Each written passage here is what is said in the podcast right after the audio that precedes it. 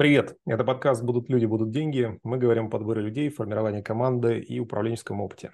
У нас третий сезон. Сегодня у нас в гостях Евгений Лукьянчиков, директор по работе с партнерами и персоналом в MyGeek. MyGeek – это, на секундочку, самый крупный уберизированный сервис по массовому персоналу и по количеству пользователей. Насколько я знаю, там уже больше 500 000 пользователей, и есть даже целая отдельная карта, в которой нет конкурентов, с которой могут пользователи работать. Если это все так, Евгений, привет! Всем привет-привет, да, и все именно так, нигде не слукавили, все как есть. Расскажи, пожалуйста, немножко про вообще MyGeek, что это за сервис и как он выглядит, какую пользу дает, чтобы слушатели понимали вообще, откуда растет экспертиза. MyGeek, на самом деле, это крупнейшая на текущий момент на рынке платформа. Это фактически подразумевает такое объединение клиентов, наших, да, работодателей и персонал по всей России, в ходе которого в нашей платформе размещаются задания. Задания – это подработка, а даже и порой основная работа у наших заказчиков. Через нашу платформу наши работники,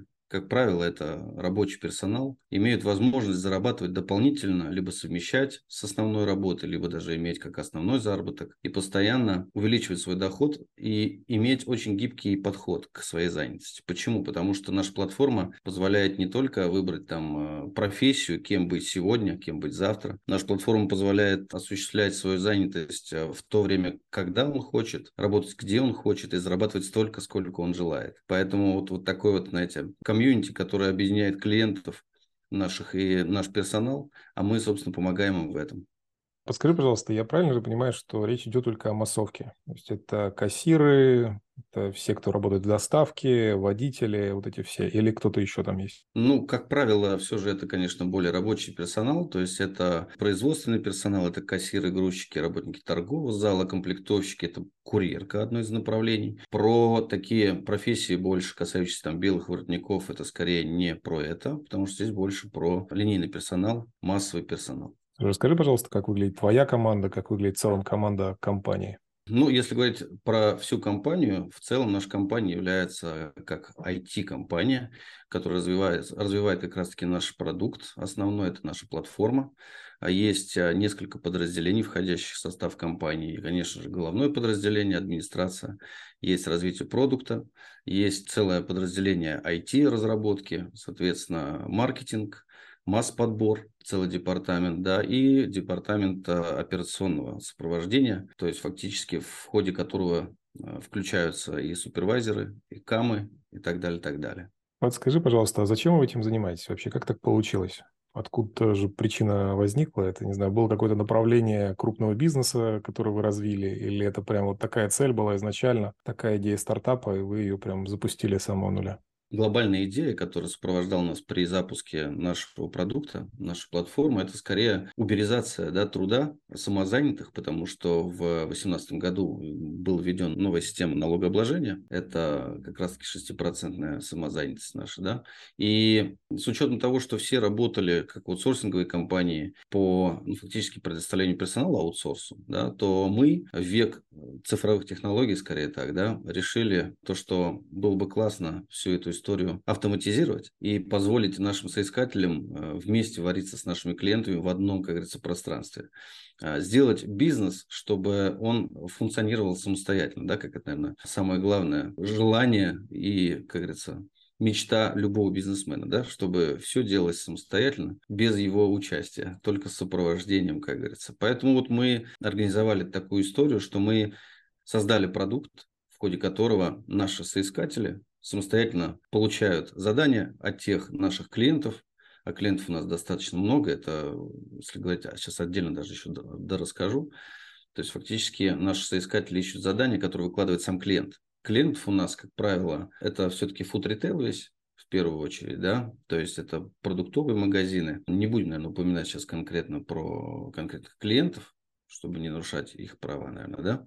Но все-таки это весь фуд-ритейл. Это ключевые гипермаркеты страны, которые вы в повседневе встречаете у себя ежедневно. И вот на все эти магазины у нас выходит наш персонал. У нас достаточно, опять, если без конкретных цифр, но это сотни и даже тысячи человек ежедневно выходит на большую часть страны. Порядка уже 40 регионов мы активно проникли по России, выходит на наши торговые точки и работают на них. Потому что они у вас выходят как аутстафф такой, то есть с вашими брендами на спине, на груди? Или абсолютно. Они просто... Да, конечно, это исключительно наш персонал, то есть фактически он никакого отношения де юра не имеет к нашему клиенту, потому что это мы, как компания MyGeek, оказываем услугу нашему клиенту. Поэтому персонал все-таки относится к нам, он с нами заключает контракт, то есть фактически он заключает электронную оферту, что, кстати, очень тоже сокращает затраты на, как говорится, кадровое сопровождение, администрирование, поэтому исключительно от MyGeek. А вы на себя берете только вывод или обучение, какой-то контроль качества берете на себя? Какую часть вы закрываете со стороны клиента? На самом деле мы, как компания, можем оказывать целую линейку сервиса, вплоть до работы под ключ.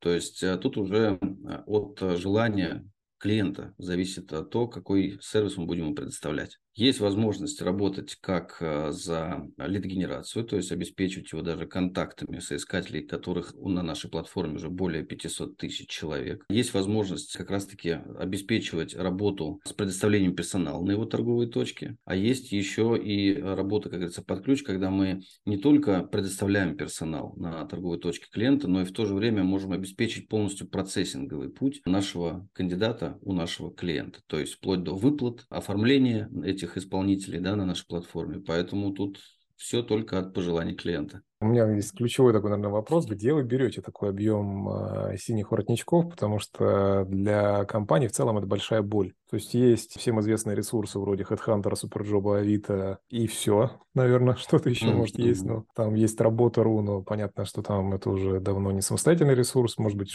что-то еще там периодически появляется, но тоже достаточно узкое. Как вы их привлекаете? Где вы их берете, если это не какой-то невероятный секрет? Но даже если секрет, если ты можешь поделиться, это будет здорово. Да, у нас, во-первых, есть... не только классические инструменты привлечения, которыми мы пользуемся, это ключевые там джоб-борды, которые ты уже обозначил, но и есть иные инструменты, которыми мы владеем на текущий момент и вводили их в 2021-2022 году, когда развивали новые направления по партнерке. Если говорить в целом, откуда мы берем персонал, ну, понятное дело, что у нас ключевое преимущество – это платформа, и мы можем очень в больших количествах, как говорится, гнать трафик на мобильное приложение, потому что у нас все-таки это приложение одно из ключевых, наверное, стратегических наших решений, которые мы активно развиваем. То есть это трафик через маркетинг. Во-вторых, это джоб-борды и классические, да, платформы, через которые мы ведем размещение.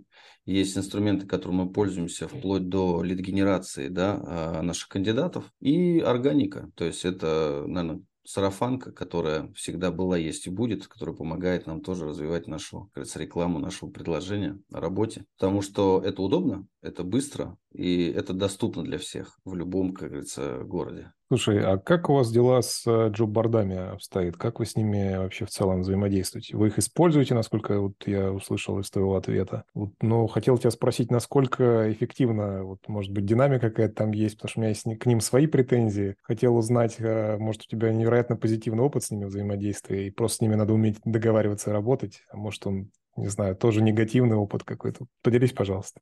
Да, что касается джоб-платформ, то, конечно, за последние там 2 года, когда по определенным, как говорится, причинам большая часть зарубежных каналов ушла из России, то остались ключевые платформы, которые ты уже обозначил. Это HeadHunter, SuperJob. У нас все-таки это работа про рабочий персонал, и это Авито, один из основных каналов привлечения. Но в целом, я думаю, что это боль всех HR сейчас, когда на рынке остались несколько самых сильных игроков, все самые слабые, они, конечно же, уже ушли за грань, но вот эти ключевые игроки, они, конечно, немножечко стали посмелее, наверное, я так выражусь, потому что они уже, как говорится, захватил рынок, повышает цену, да? Вот, собственно, вот так сейчас и происходит у нас и на рынке HR. Фактически те платформы, которые остались, они продолжают не только повышать стоимость своих услуг, но и в то же время начинают навязывать свою политику работы, включая до размещения.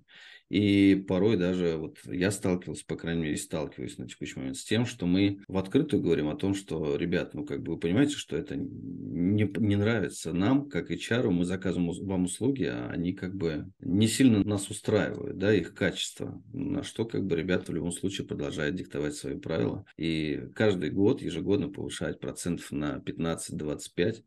от предыдущего года стоимость. Ввиду этого и себестоимость привлечения подорожала. То есть, как бы привлечение за человека, если говорить про маржинальность, маржинальность снизилась, подорожал человек как общей стоимостью его, включая все косвенные прямые затраты. И это одна из болей, которую мы сейчас вот как раз-таки испытываем.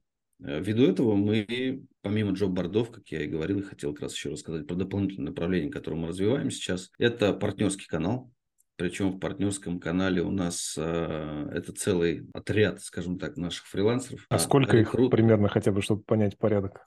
Ну, на текущий момент это порядка 50 человек. Это, конечно, не сотни, не тысячи, потому что мы, давайте чуть подробнее расскажу, у нас как раз-таки в 2022 году, в начале его зародилась эта история, и мы решили привлекать, коли, как говорится, есть только ограниченный список инструментов привлечения, мы начали использовать в то время как раз весьма распространенную историю удаленного формата работы рекрутеров, и они работают, как правило, на многих проектах. И вот мы решили создать свою такую небольшую армию рекрутеров, фрилансеров. Причем не только мы изначально заходили на прям рекрутеров, но мы брали всех физиков, которые могут привлекать персонал по акции там «Приведи друга», свои друзья, знакомые и так далее. Но в перспективе своей, после некоторых замеров, наверное, где-то спустя 3-4 месяца мы начали сужать входную воронку и уже стали брать исключительно только людей с опытом подбора. И сейчас активно используем наших фрилансеров для привлечения дополнительного трафика персонала на нашу платформу. Уникальность этой модели, наверное, состоит в том, что мы выплачиваем определенное комиссионное вознаграждение нашим фрилансерам за результат, за конкретный результат, то есть за привлечение персонала и отработанные смены на наших торговых точках у наших клиентов. А привлекают они на платформу или на конкретный проект клиента вашего? Нет, мы не ограничиваем их конкретными точками или клиентами. Понятное дело, мы указываем определенные приоритеты, где нам требуется персонал, как говорится, быстрее, срочнее. Но мы сильно не завязываем их на конкретном каком-то городе или клиенте. У нас есть заказы, они в открытом доступе на платформе. У нас же все-таки IT-компания, мы можем позволить себе выгрузить любые, как говорится, данные, любые логи наших кандидатов и по номеру телефона определить любые движения нашего кандидата. И если он отработал любую смену на нашей платформе, для наших фрилансеров это тоже результат, и он идет в зачет. Слушай, я хотел, знаешь, вернуться немножко к джоб-бордам, потому что вот у нас, допустим, нас слушает человек, который привлекает себе линейных сотрудников. И вот он слушает, понимает, что все плохо с HeadHunter, SuperJob, Авито, выкручивают цены. И что делать с этим совсем? Что развивать HR-маркетинг, делать свое приложение, что заказывать услуги у вас — единственный способ до правильного решения. Есть ли какие-то вообще способы, что ты можешь посоветовать в этом случае?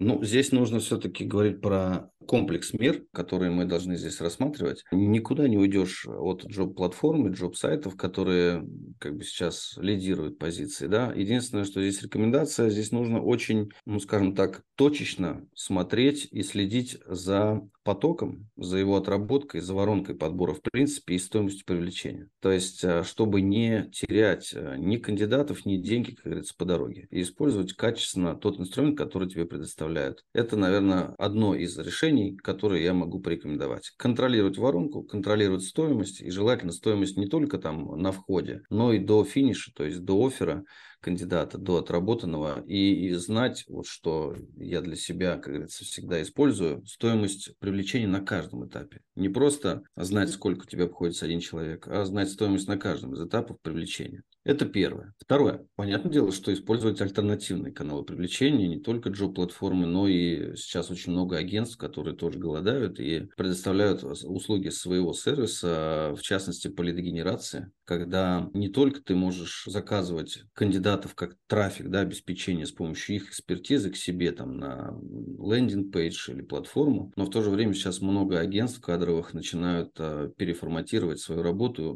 для работы за результат, то есть за регистрацию, за направленного человека, прошедшего собеседование. То есть не только за верх воронки, но и уже спускается потихонечку до середины воронки, когда работодателю весьма интереснее оплачивать именно за этот результат, нежели там за какой-то сомнительный трафик, который генерится на входе. Понятное дело, что сейчас пока еще не все работодатели у нас, вернее даже кадровые агентства, Не все готовы работать за финальный результат, то есть за оформление или высшего на смену. Это по той причине получается, что рекламное агентство не может просто контролировать историю захода кандидата уже после передачи работодателя. Да?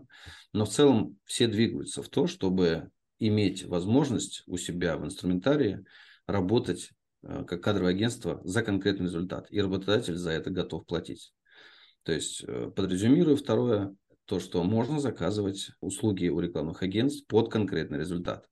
Третье. Ну, безусловно, это не то, что прям будем пиарить нашу компанию. В целом, да, надо говорить о том, что есть возможность работать с компаниями вплоть до, я даже не про кадровые сейчас говорю, а именно аутсорсинговые компании, да, которые готовы предоставлять персонал. И если вам вдруг нужны срочно люди вчера, да, и в большом количестве, то это можно использовать у компаний, которые предоставляют этот сервис. И также закупать, как говорится, персонал у других компаний. Ну, а дальше играть на марже, как говорится, и развивать это направление, если прям вот так дефицит персонала и не можем найти у себя в компании. В основном три. Ну и, конечно, четвертое – это развивать альтернативные каналы и как-то оптимизировать свою работу. Не только альтернативные каналы – это ты какие видишь? Это что, ну, вот может быть? Один из примеров, который я предложил, это как раз-таки формировать некий агентский канал среди физических лиц, через фрилансеров, но и какие-то смотреть иные источники привлечений, которые сейчас появляются, потому что в любом случае свято место пустым не бывает, как говорит, да? Поэтому те источники привлечения, которые были ранее, сейчас они ушли с рынка, то их место будут занимать другие. Поэтому нужно мониторить, смотреть те компании, которые появляются на рынке, и использовать их сервис. Скажи, пожалуйста, ты говорил о том, что у тебя есть твой личный интерес. Это запуск таких конвейерных продуктов по подбору. Можешь поделиться, пожалуйста, что ты имеешь в виду и как это работает? Да, я в своей жизни, наверное, в большей степени сталкивался с такими стратегическими целями, когда компании требуется сформировать, наверное, с нуля, когда не было вообще ничего, новый продукт по привлечению и подбору персонала. То есть, что подразумеваю под продуктом? Например, был очень хороший у меня опыт в моей карьере, когда розница в несколько десятков тысяч своего розничного канала сотрудников, да, подбирала исключительно только через сарафанное радио у себя персонал в канал в розничный и не использовала фактически онлайн-канал привлечения. И вот зачастую у меня сталкивалась моя карьера с тем, что мне приходилось восстанавливать или даже формировать с нуля целые направления и подразделения, которые будут заниматься подбором персонала, фактически основаны на такой конвейерной обработке. И это приходилось делать уже неоднократно. И те подразделения, которые занимались привлечением и подбором персонала, в основном это массовые, конечно, объем найма осуществляли примерно там за год порядка 15-20 тысяч человек. Это еще без учета даже текучести. И вот в мои задачи входило как раз-таки стратегически это внедрить модель централизованного привлечения, подбора персонала, задействуя не только органику, но и онлайн-каналы. И поставить всю историю привлечения для бизнеса на такой, на рельсы, на конвейерные, да, истории, когда мы просто сотнями тысяч на входе фильтровали кандидатов. Это было там, допустим, одно подразделение, второе подразделение перенимает как дополнительный цех, да, уже фильтрует отклики и отбирает кандидатов по первичным базовым требованиям от нашего заказчика. Потом передает следующий цех, соответственно, уже информацию по записанному на собеседование, и там уже фильтрует ребят уже по более глубоким требованиям к кандидатам, записывают на собеседование. После этого включается уже четвертый этап, где уже человечка передают непосредственно в розницу, собеседуют и вербуют его на работу в компании, утрирую, да, вербует, ну, понятное дело, продают вакансию, дает свое предложение. После этого переходит вся история по воронке уже в пятое подразделение, которое занимается оформлением километров, как говорится, сотрудников в объеме там уже десятки тысяч человек, и все это дело потом передается качественно в бизнес, который фактически закрывает основные свои боли и задачи, это как раз-таки отсутствие персонала в необходимом объеме. То есть фактически мы осуществляем и закрываем потребность бизнеса в персонале. И это удавалось достаточно успешно. В одном из своих таких самых, наверное, ярких опытов работы, это компания «Росгосстрах», в ходе которой мы с агентского канала, то есть агенты наши, да, которые были в рознице, заняли лидирующую позицию, в принципе, на рынке среди всех страховых компаний по численности наших агентов. Про нас это писали даже и в газетах. И вот это было, конечно, яркое событие, один из, наверное, самых лучших опытов, в ходе которого мне удалось и экспертизы очень много для себя взять, и выполнить стратегическую цель от наших акционеров, выбить первую позицию на рынке. Слушай, а где там самое узкое звено, или несколько самых узких звеньев в процессе этой конвейерной обработки? Что ломается или что мешает чаще всего?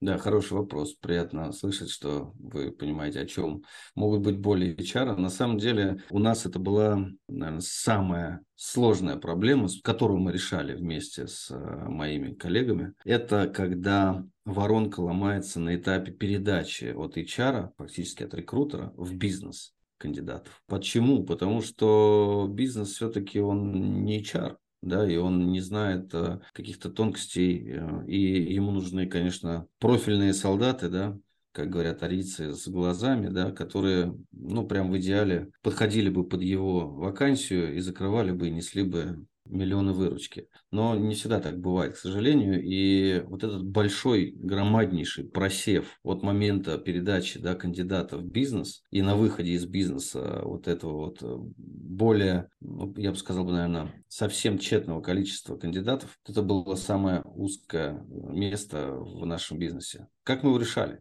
Наверное, да, сразу на это мой следующий вопрос был бы, да. Да, решали мы это очень просто. Благо была компания наша Росгосстрах, да, такая достаточно. Хотел почти, что вы всех застраховали просто, и все. Но мы вышли реально это был 19-й год, по-моему, 20-й, когда мы вышли на первую позицию, и у нас было очень много побед в сборах по страховым продуктам. То есть мы и выручку сделали очень хорошую за счет такого найма, это понятно. А все-таки вернемся, как мы боролись. А боролись мы как раз-таки с бизнесом таким образом, что компания вроде бы большая, достаточно бюрократизированная, и нам позволяло это сделать то, что мы вплоть до внутреннего приказа в подразделение спускали определенные нормативы обработки, которые нам должен был сдать бизнес от входящей воронки до выхода. Мы под приказ подписывали начальников страховых отделов, которые как раз принимали новых кандидатов по всей России с географией 1940 с чем-то там регионов по стране. Они обязаны были своевременно принимать людей. Поэтому очень жестко ставили тайминг созвона с кандидатами. Мы как раз-таки обязывали интервьюеров, да, на местах не искать голубые глаза у кандидата, а давать ему возможность. И поэтому мы пропускали, скажем так, по базовым критериям. Далее, соответственно, позволяли дать шанс нашему кандидату войти на обучение, на базовый курс, и после этого показывать какой-то первичный результат, а не отсеивать его на входе. Давали людям возможность все-таки начать работать и показать себя, и проявить себя в начале пути. Скажи, пожалуйста, какая аргументация у вас с точки зрения HR-департамента к бизнесу была? Потому что этот поиск, в твоей семантике, голубых глаз, он же постоянен. То есть все хотят, чтобы он был определенного роста, определенного веса, определенного взглядов, убеждений, определенным чувством юмора. И тут вы приходите, такие классные, умные, говорите, надо вывести его на тест. Да. Тебя смотрит представитель бизнеса, говорит, это же не то, что я вас просил. То есть это директивно решается, я тебе говорю, надо делать. Значит, надо делать. Это убеждением решается? Это решается каким образом? Внедрением какого-нибудь HR-бизнес-партнера внутрь туда? Или уговорами, лекциями, семинарами, цифрами, воронками, примерами? Как это решается? Да, есть у меня ответ. Конечно же, просто директивно спустить приказ и сказать, что пропустите всех, откройте по зеленому свету ему дорогу. Нет, так не работает. Безусловно, бизнес, он всегда прав. И он знает, кто ему нужен, да, а может быть и совсем ему не нужен, потому что он великолепно справляется, как он считает, да, поэтому нет, здесь исключительно я в своей работе руководствуюсь только цифрами, и всю жизнь в HR, но я уже, скажем так, наверное, 7-8 лет активно взаимодействую с бизнесом, но в силу своей, наверное, функции должности, выстраивания, да, это именно бизнес-процессы. В целом по компании, общаюсь с бизнесом только на цифрах. То есть нельзя подойти к бизнесу и сказать, слушай, дружище, очень нужно пропустить. 20 тысяч человек, надо очень пропустить по России, закрой глазки, мы посмотрим их на обучение. Нет, так не пойдет. Все решается очень просто. Когда я вообще запускаю подбор, я, как и говорил ранее, контролирую историю привлечения и вообще стоимость привлечения на каждом из этапов. Поэтому, когда мне необходимо, допустим, в ряде регионов, не то, чтобы сказать, продавить руководителя, да, структурного подразделения, а скорее к дирекции я прихожу и к директору департамента показываю цифры, в рамках которых затраты по бюджету на привлечение, благодаря вот такому прекрасному вашему бизнесу, который выкидывает людей на улицу, просеивая, да, и разыскивая алмазы, компания в целом теряет колоссальные деньги. Это первый инструмент, который позволяет дать понимание бизнесу, а сколько мы теряем, в принципе, денег на улицу, когда не берем такое вот количество, которое в среднем по больнице проходит. А там упущенная выгода есть в этом расчете? Или ты абсолютно говоришь... точно. Нет, там не то, что там нет разговора, что смотри, как мы много потеряли. Так разговор не строится.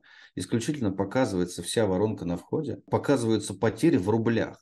То есть, как я, знаете, в каких-то своих интервью говорил, то, что я с бизнесом разговариваю не на словах, а разговариваю в цифрах. Поэтому я показываю в рублях утерянные деньги компании, которые мы могли бы сохранить, если бы вы не фильтровали вот так вот ваших людей. Поэтому это, наверное, одно из главных убеждений. Второе, что это вот первый щелчок, который бизнес позволяет задуматься так. Кажется, что это нехорошо. И потом я перевожу бизнес уже в другой ракурс, когда я говорю, слушай, а вот если бы вы соблюдали примерные, стандартные, даже в среднем по больнице показатели по воронке, то у тебя было бы плюс, допустим, 500 человек в рознице, которые могли бы начать работать и осуществлять определенные сборы, пусть и небольшие. А вот представь, сколько ты помимо того, что потратил в компании под бюджетных средств, сколько ты потерял, не собрав и не выполнив свои планы по бизнесу. И вот такими двумя, как говорится, основными вопросами, которые напрямую завязаны на финансах, срабатывал достаточно активно у бизнеса. И они начинали думать о том, что, да, кажется, мы чуть-чуть не правы, и нужно как-то поправить эту историю. И все это срабатывало. Ну и, безусловно, это личное взаимодействие с директорами, которым приходилось, конечно, объяснять, что, ну, ребят, бизнес бизнесом, а задачи у всех разные. Мы вам помогаем, а не портим вашу жизнь. Поэтому давайте жить дружно и работать, уважать, как говорится, задачи всех и каждого. Слушай, подскажи, пожалуйста, как вы устраиваете тогда коммуникацию с внешними заказчиками? То есть эту историю можно сделать, как ты раз приводил пример с там, Росгосстрахом. Да, ты там, у тебя есть внутренний заказчик твой, ты понимаешь, в чем там сложности, вот ты с ним напрямую коммуницируешь. А когда у тебя таких заказчиков сотни, вот как у тебя же компания, они же не один монозаказчик же, вы с ними также выстраиваете коммуникацию или есть какие-то особенности у вас?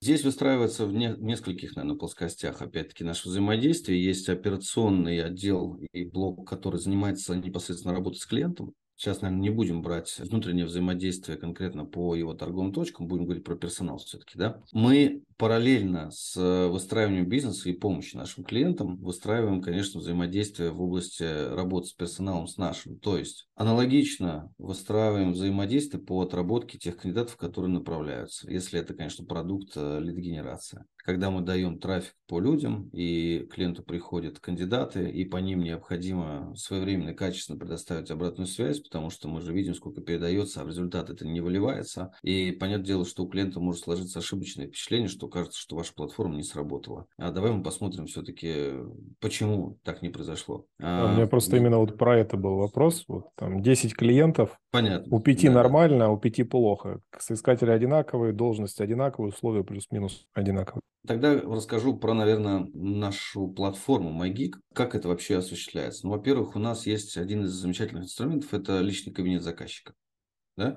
Вот в личном кабинете заказчика как раз-таки есть возможность смотреть количество поступающих, вплоть до бронирований, до кандидатов количество, и регулировать в том числе даже выплаты своим исполнителям по заданиям. То есть логично, что у нас, как у IT-компании, есть доступы ко всем этим личным кабинетам и возможность управлять большим количеством клиентов и их внутрянкой. Поэтому, ну, я имею в виду конкретно про поступающие объемы, да, которые заходят к нашему клиенту. Поэтому это исключительно, скажем так, общение с руководством, как правило, с директорами торговых точек нашего операционного блока, с цифрами на руках, обсуждением той проблематики, с которой сталкивается наш клиент, и исключительно разбор детально посредством каких-то еженедельных митингов, встреч, в ходе которых разбираются не только HR-вопросы, но и проблематика в бизнесе, которую мы как раз-таки стараемся помочь поправить с помощью нашего сервиса. Слушай, подскажи, пожалуйста, кого сейчас из синих воротничков сложнее всего искать, набирать? Какие тренды там идут по, вот, может быть, по синим воротничкам, то, что ты видишь?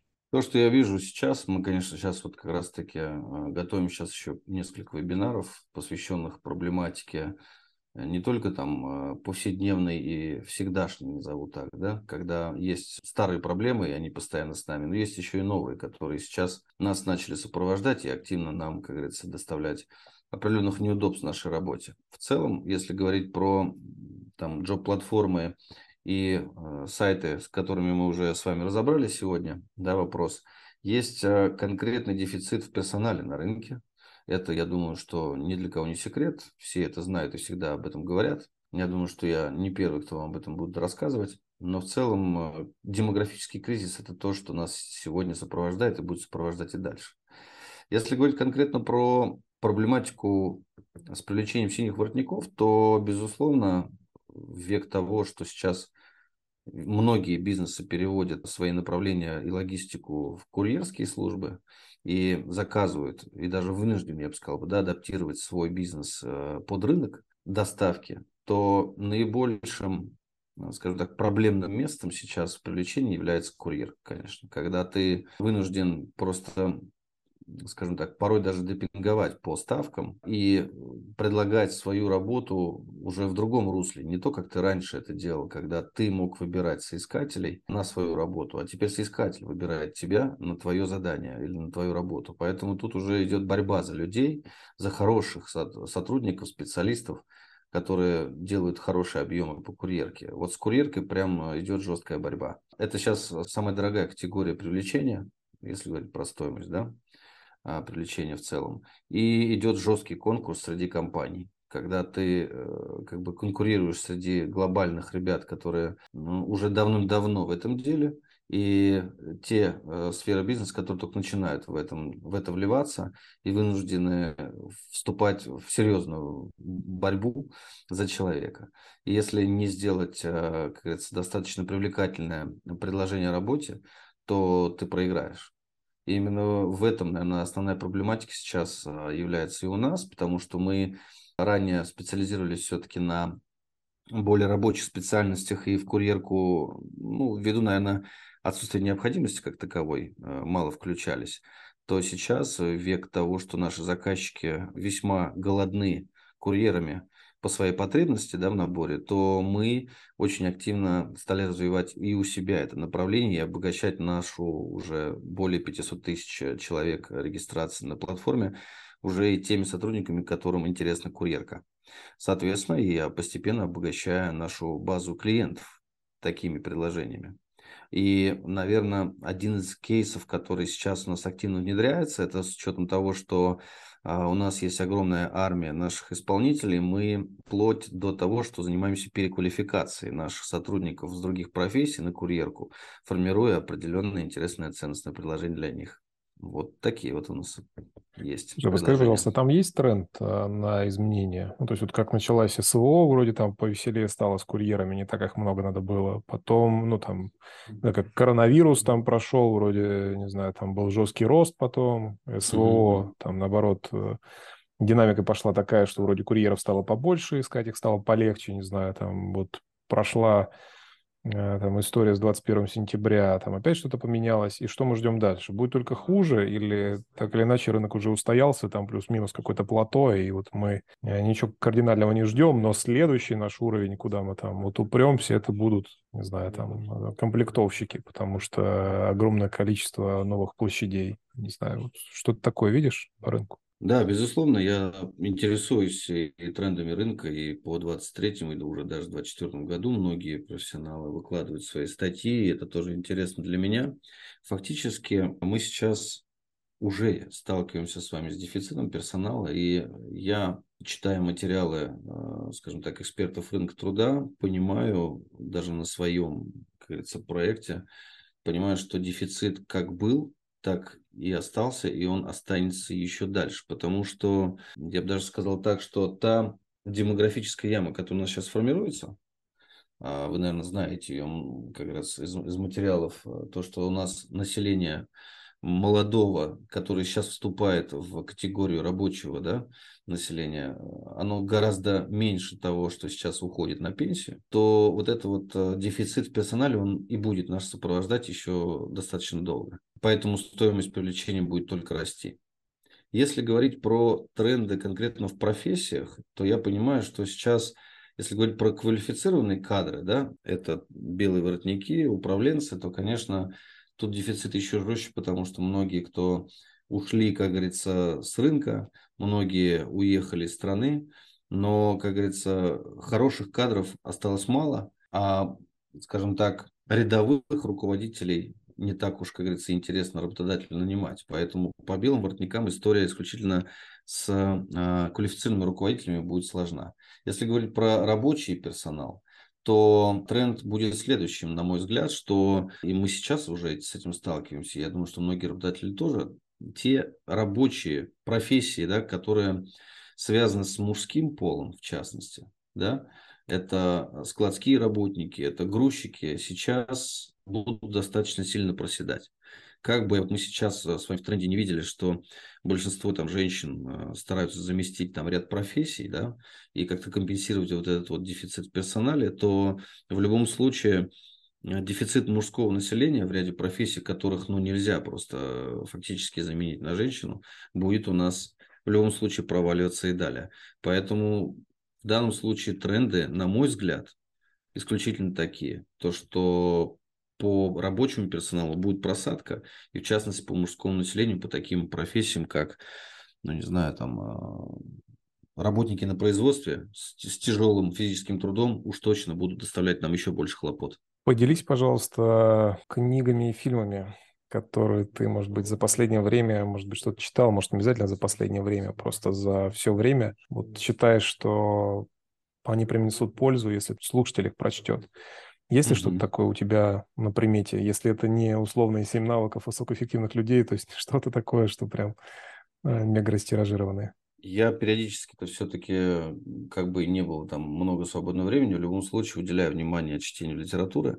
Я, как правило, все-таки читаю не какую-то общую литературу, а скорее про какие-то бизнесовые вещи, про управление проектами, как я и говорил, наверное, да, меня всегда это сопровождает. И, наверное, управление командой в коллективе, поэтому вплоть до нестандартных каких-то решений. Поэтому вот из последнего, что мне приходит в память, интересная книга, которую я рекомендую и там всем своим сотрудникам, это Кевина Круза «Сильные лидеры нарушают правила». Это как раз-таки то, как можно выходить из тяжелых ситуаций нестандартными путями и решениями. Это вот, наверное, одно из ключевых. Ну и сейчас я читаю книгу «Думай медленно и решай быстро» Даниэля Канемана. Тоже достаточно такая прикладная книга, которую можно использовать повседневно в своей жизни и ознакомиться с тем, как многие руководители решали свои проблемы у себя в компаниях. Поэтому, наверное, две, наверное, основные порекомендую. Остальное уже сейчас вспоминать не будем.